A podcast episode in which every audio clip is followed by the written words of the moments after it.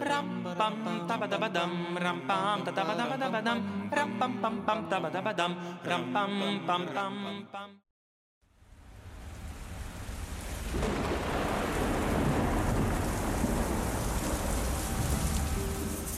Тихият пролетен дъжд звънна над моята стряха. С тихият пролетен дъжд колко надежди изгряха. Тихият пролетен дъжд слуша земята и тръпне. Тихият пролетен дъжд пролетни приказки шъпне. Тихия пролетен дъжд сълзи, възторг и оплаха. С тихия пролетен дъжд колко искрици изтляха. За мен Николай Лилиев се отличава доста от а, по-голямата част от а, символистите, които познавам. В неговата поезия се открива една доста а, живописна природа на картината много често, по този начин премесена с а, човешки емоции, с а, лека меланхолия, може би, лека носталгия. Не знам, аз по някакъв начин не мога да разбера защо в училище с а, Лилиев тотално съм се разминала, обаче пък тази среща по повод на този епизод на гласът на нашите корени сезон 2 е страшно вълнуваща за мен.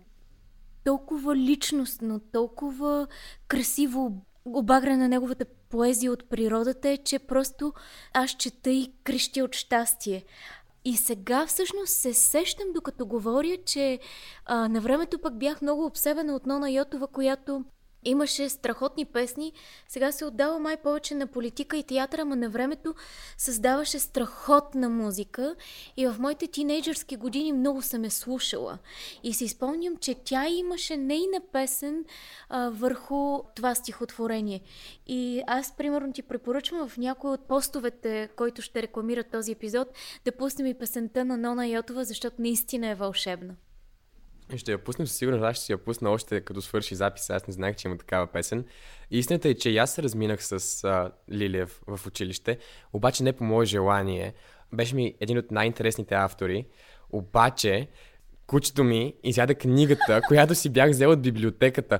Бях отишъл за първ път в библиотеката в квартала, където точно до нас. Взимам си книга с поезия на Лилиев, слагам си я вечерта до леглото и кучето я изяде. значи, представяш ли си твоето куче какво се е случило с него? Повърна ли после? Не, не е повърнал в интерес на истината, обаче представи си сега какво знание има в него. Каква символика е залегнала.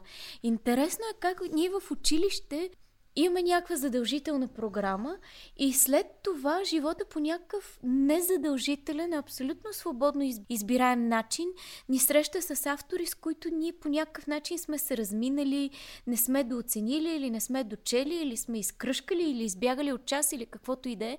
Обаче мисля, че веднъж прочели Геомилев, веднъж прочели Лилиев, веднъж прочели Дебелянов, ама като казвам прочели, имам предвид преминали през него, случили се в а, тяхното творчество, ние наистина получаваме тази страхотна идентичност, която е нещо, което дори сега европейските ценности, това е заложено, нали, че всички сме едно голямо семейство, но всички сме много различни. И това са авторите, които ни правят различни от всички останали и мисля, че всеки един от нас, който се разминава с автори от този ранг, губи от своята идентичност. Не само като народ и нация, а като човек, като богатство, като персоналност, като личност. Защото наистина поезията на Лилиев, поне за мен, е страшно вдъхновяваща. Погледни каква символика на живота е това цялото нещо, което каза.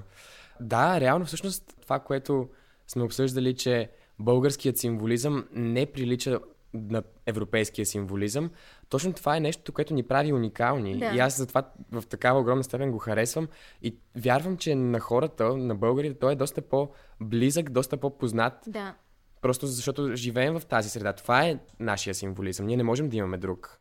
Красиво е, че символистите, цялото това гнездо на автори, които са обединени под тази общ знаменател символисти, всъщност са много различни.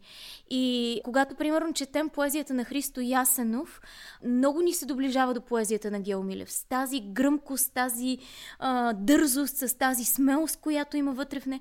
Лилиев е различен и ние непрекъснато търсим такива сравнения между тях или отлики, разликите, за да може да се ориентираме в това гнездо от символисти.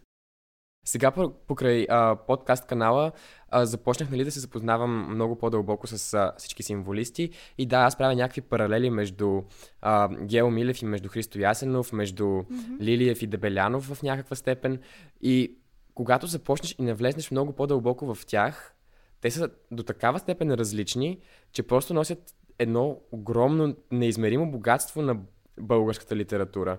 Въпреки всички са символисти, били са в а, един кръг на, на влияние по някакъв начин, били са в една и съща епоха са творили. Подобен а, начин на изразяване, който е бил а, доста неприсъщ за до тогавашната българска литература и ние трябва да сме им в огромна степен благодарни за това, че реално отгръщат този нов лист в а, българското творчество и можем сега да се радваме на подобен тип а, изкуство.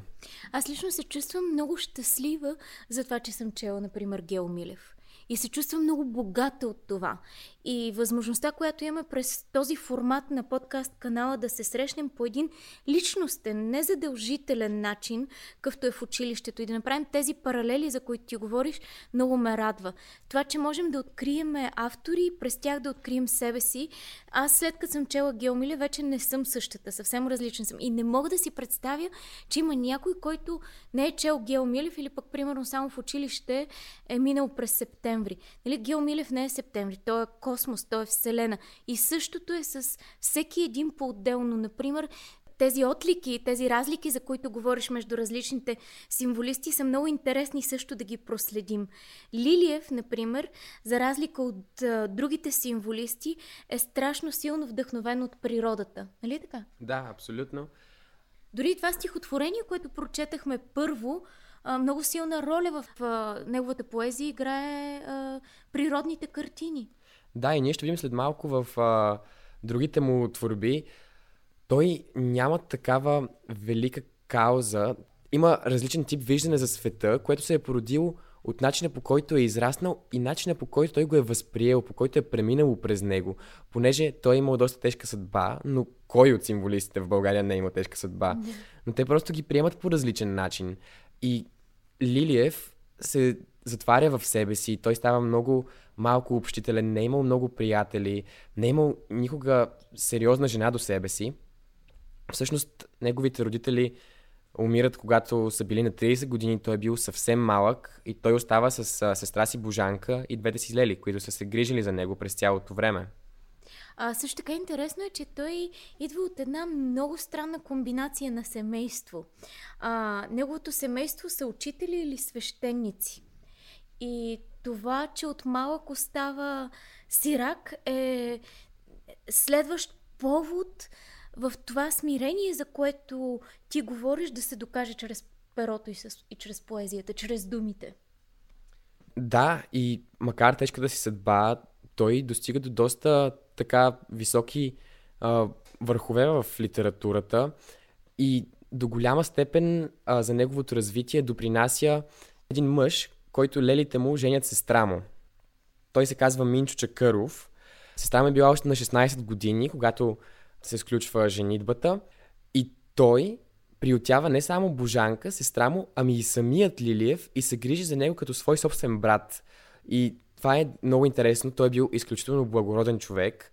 Той не е докосвал а, младата Божанка, докато тя сама не е пораснала и не се е влюбила и не го е пожелала.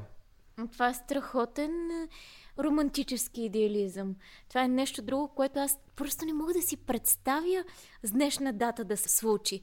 А звучи толкова, толкова красиво и толкова естествено и толкова символистично. Не знам, ти можеш да си представиш в днешен контекст това да се случи. Не, вярвам, че днес е доста по-трудно. Именно за това, че вече сме наистина много големи индивидуалисти. Вече някакси не мислиме за тези дребни детайли. За нас всичко е даденост по някакъв начин и когато този брак се сключва, това за него би трябвало да бъде даденост. Но той с а, неговото образование, с неговата чувствителност, с всичко, което е бил като човек, не си позволява да направи нищо, което е респект.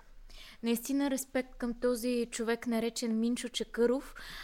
Той а, до такава степен успява да спои това разпоено семейство заради това, че родителите им си отиват по-рано, че когато а, Лилиев умира, те не смеят Не, да му те кажат. го лъжат. Те, те даже го лъжат, че... Че е заминал за командировка. Да.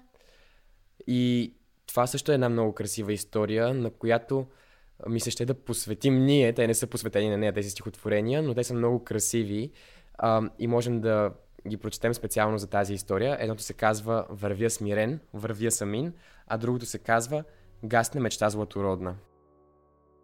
Вървя смирен, вървя самин, в душата лъха утрин свежа. И там просторът, светло син, растила своята светла мрежа. Избиват огнени следи, страна мечтана, непозната, и хороводи от звезди бележат път в далечината. Вървя, а таен глас трепти. Какви цветя, какви съзвучия, какви незбъднати мечти в незнайна песен са заключени. В незнайна песен ще заключиш. Гасне мечта златодарна, в мразни, безстрастни лъчи. Жертва на мисъл коварна, мъртва душата мълчи. Жертва на мисъл коварна, мъртва душата мълчи.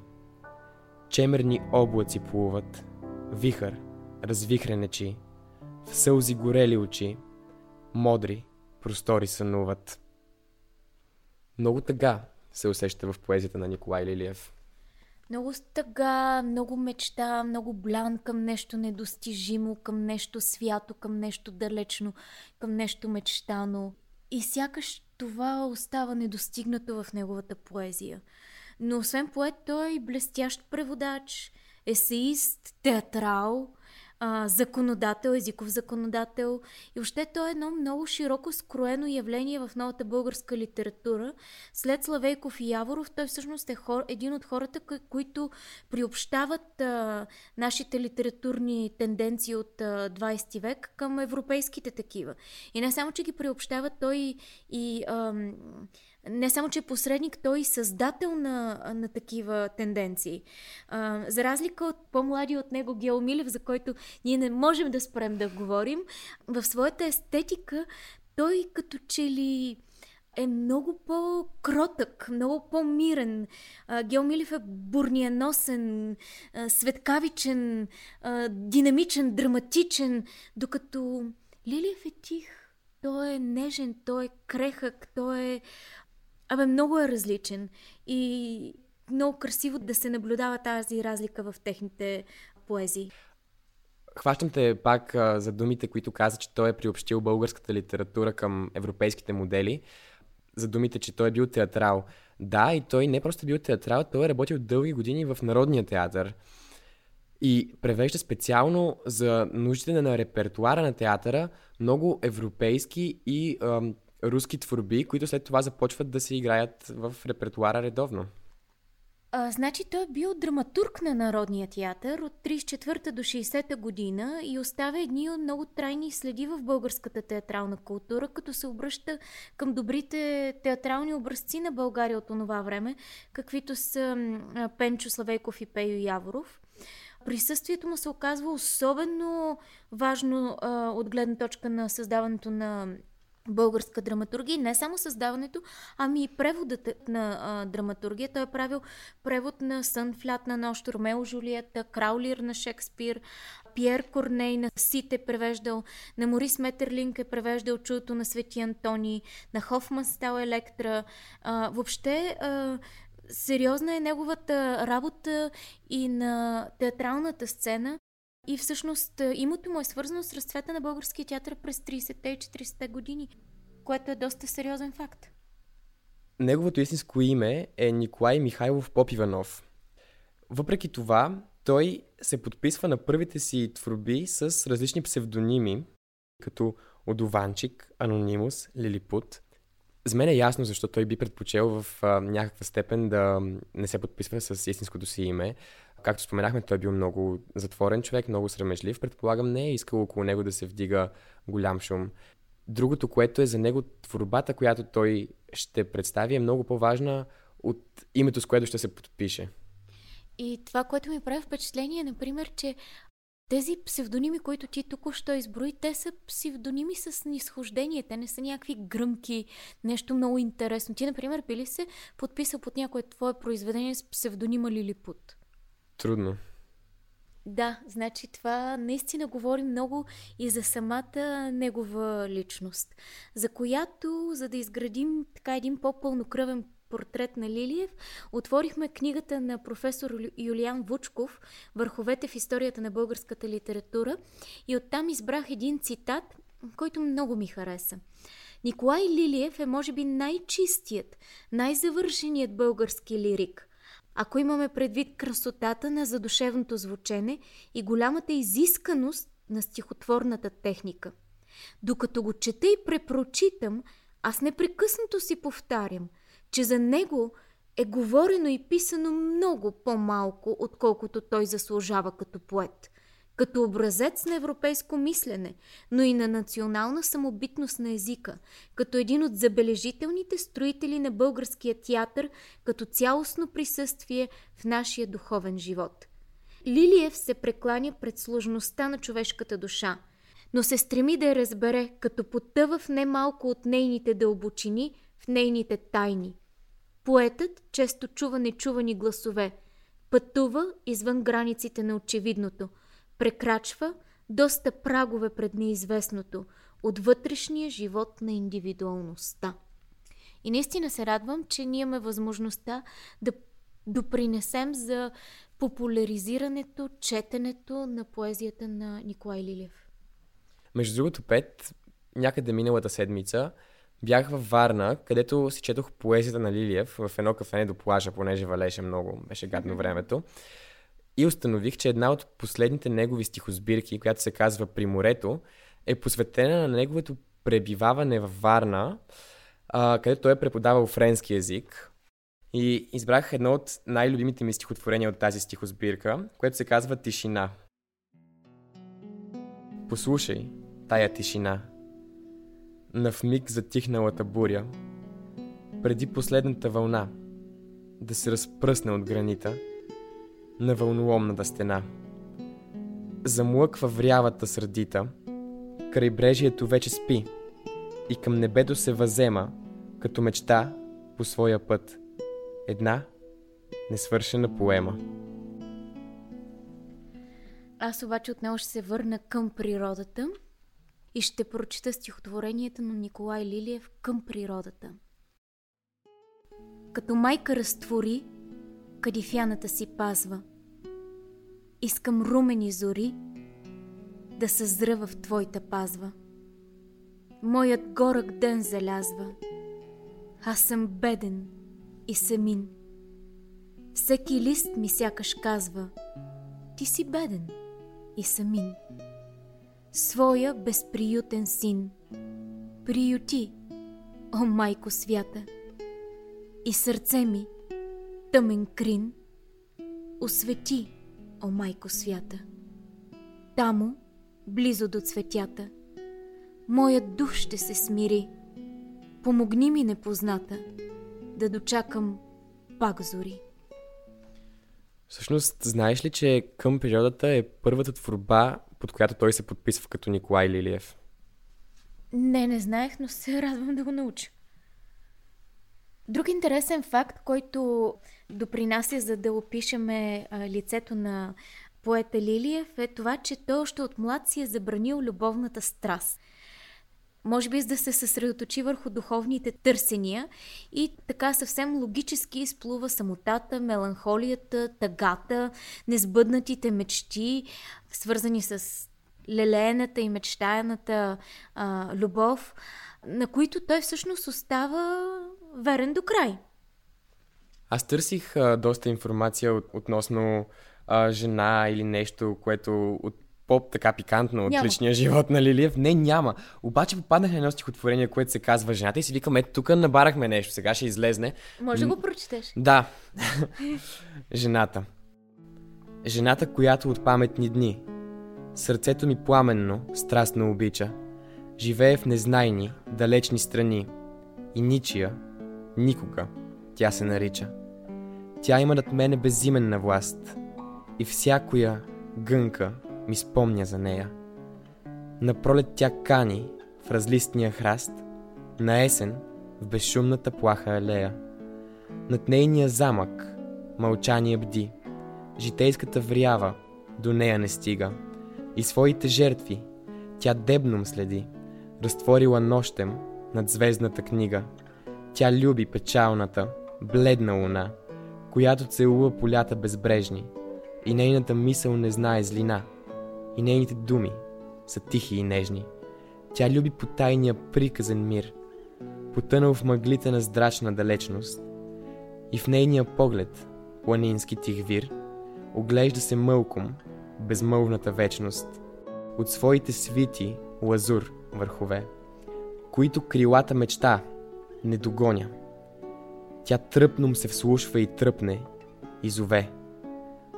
Но нейният зов се в снежинки отроня и нейната поход, безплътна в нощта, от тъмни желания нивга не трепва, тя слуша чаровния танц на смъртта и тихи любовни легенди нашепва. На вихрена младост, най-свидния свят, на пусто за нея сърцето обрича, живее живота на приказен свят и ничия, никога, тя се нарича. И тук веднага става ясно, че тя е ничия, тя е никога и тя е много далечна. Няма при него нищо пикантно. Имам какво да ти отговоря. Рушат се девствени прегради и плачат, плачат в своя сън. Цветята на надежди млади, забравени от Бога вън. Животът ми разсичат мълни и бездни зеят в моя път. Знам, Твоята воля се изпълня и моите детски вери мрът. Пред Твоя зов, любов зловеща, любов убила навсегда, отеха на всяка среща, отеха на всяко да. Отдай ръка и пощади ме, да не угасне без следа. Аз вярвам в Твоето кобно име, аз вярвам в Твоята звезда. Това е страхотно стихотворение за песен. Ако можех да пиша музика, щях да напиша песен по това стихотворение. Мисля, че Нона Йотова само не се е сетила. Аз се замислих дали реално това да си забрани любовта, страста е негов съзнателен избор или нещо се е случило при него, което го е накарало това да се случи. Много ми стана интересно. Баща ми викаше, не съм му била на кръщенето, не знам. Друг интересен факт за а, Лилиев е това, че така в цялата тази омая на смирение, на едно такова вътрешно вглеждане, на една такава интровертност, идва и факта, че той е бил доста болнав. Още от дете е бил много болнав. Претърпява някаква голяма живото спасяваща операция в Виена и едва се спасява от нея, така че страданието, болката, безпаричието са негови непрестанни спътници често получава внезапни болки. Това, разбира се, го отчуждава от хората и от света. А, и с годините тази тенденция за алиенация и отчуждаване се задълбочава все повече и повече. Не излиза често, не ходи на гости. Знаем за писателското кафене, което е така доста посещавано от поетическия хайлайф. Лилиев прави голямо изключение в този смисъл. Участва в Първата световна война, както повечето поети-символисти воюва и на фронта, но ам, след нея той дори става вегетарианец, храни се малко и въобще така една доста ам, вглъбена личност. Кръчмите не го привличат. Но има един интересен факт. А, често с Ангел Караличев и Фурнаджиев ходят по млекарниците. На времето млекарниците са били едно нещо много популярно място а, и там са продавали различни а, млечни продукти. Ходили се в сладкарница Роза, която е била една от топ сладкарниците. Те са били всъщност няколко и а, която е била отворена до полунощ. И Лилев, внимавай, си поръчвал меланж, а Караличев и Фурнаджиев горещ пилешки бульон с лимон. Да, всъщност Караличев и Фурнаджиев са били двамата му най-така верни спътника около него, хората с които той си е общувал изключително често. И тук а, много ме впечатли един спомен на, на Ангел Каралийчев, който е следния. Ние капвахме за сън, но не можехме да се откъснем от този сладкодумен човек. Спомням си, че веднъж попаднахме някъде в, в Лозенец на търговската гимназия. Николай се спря пред една вехта дъщина ограда, закривена и полусъборена. Той протегна десницата си и започна да я милва, тъй както влюбените гадят приятелките си.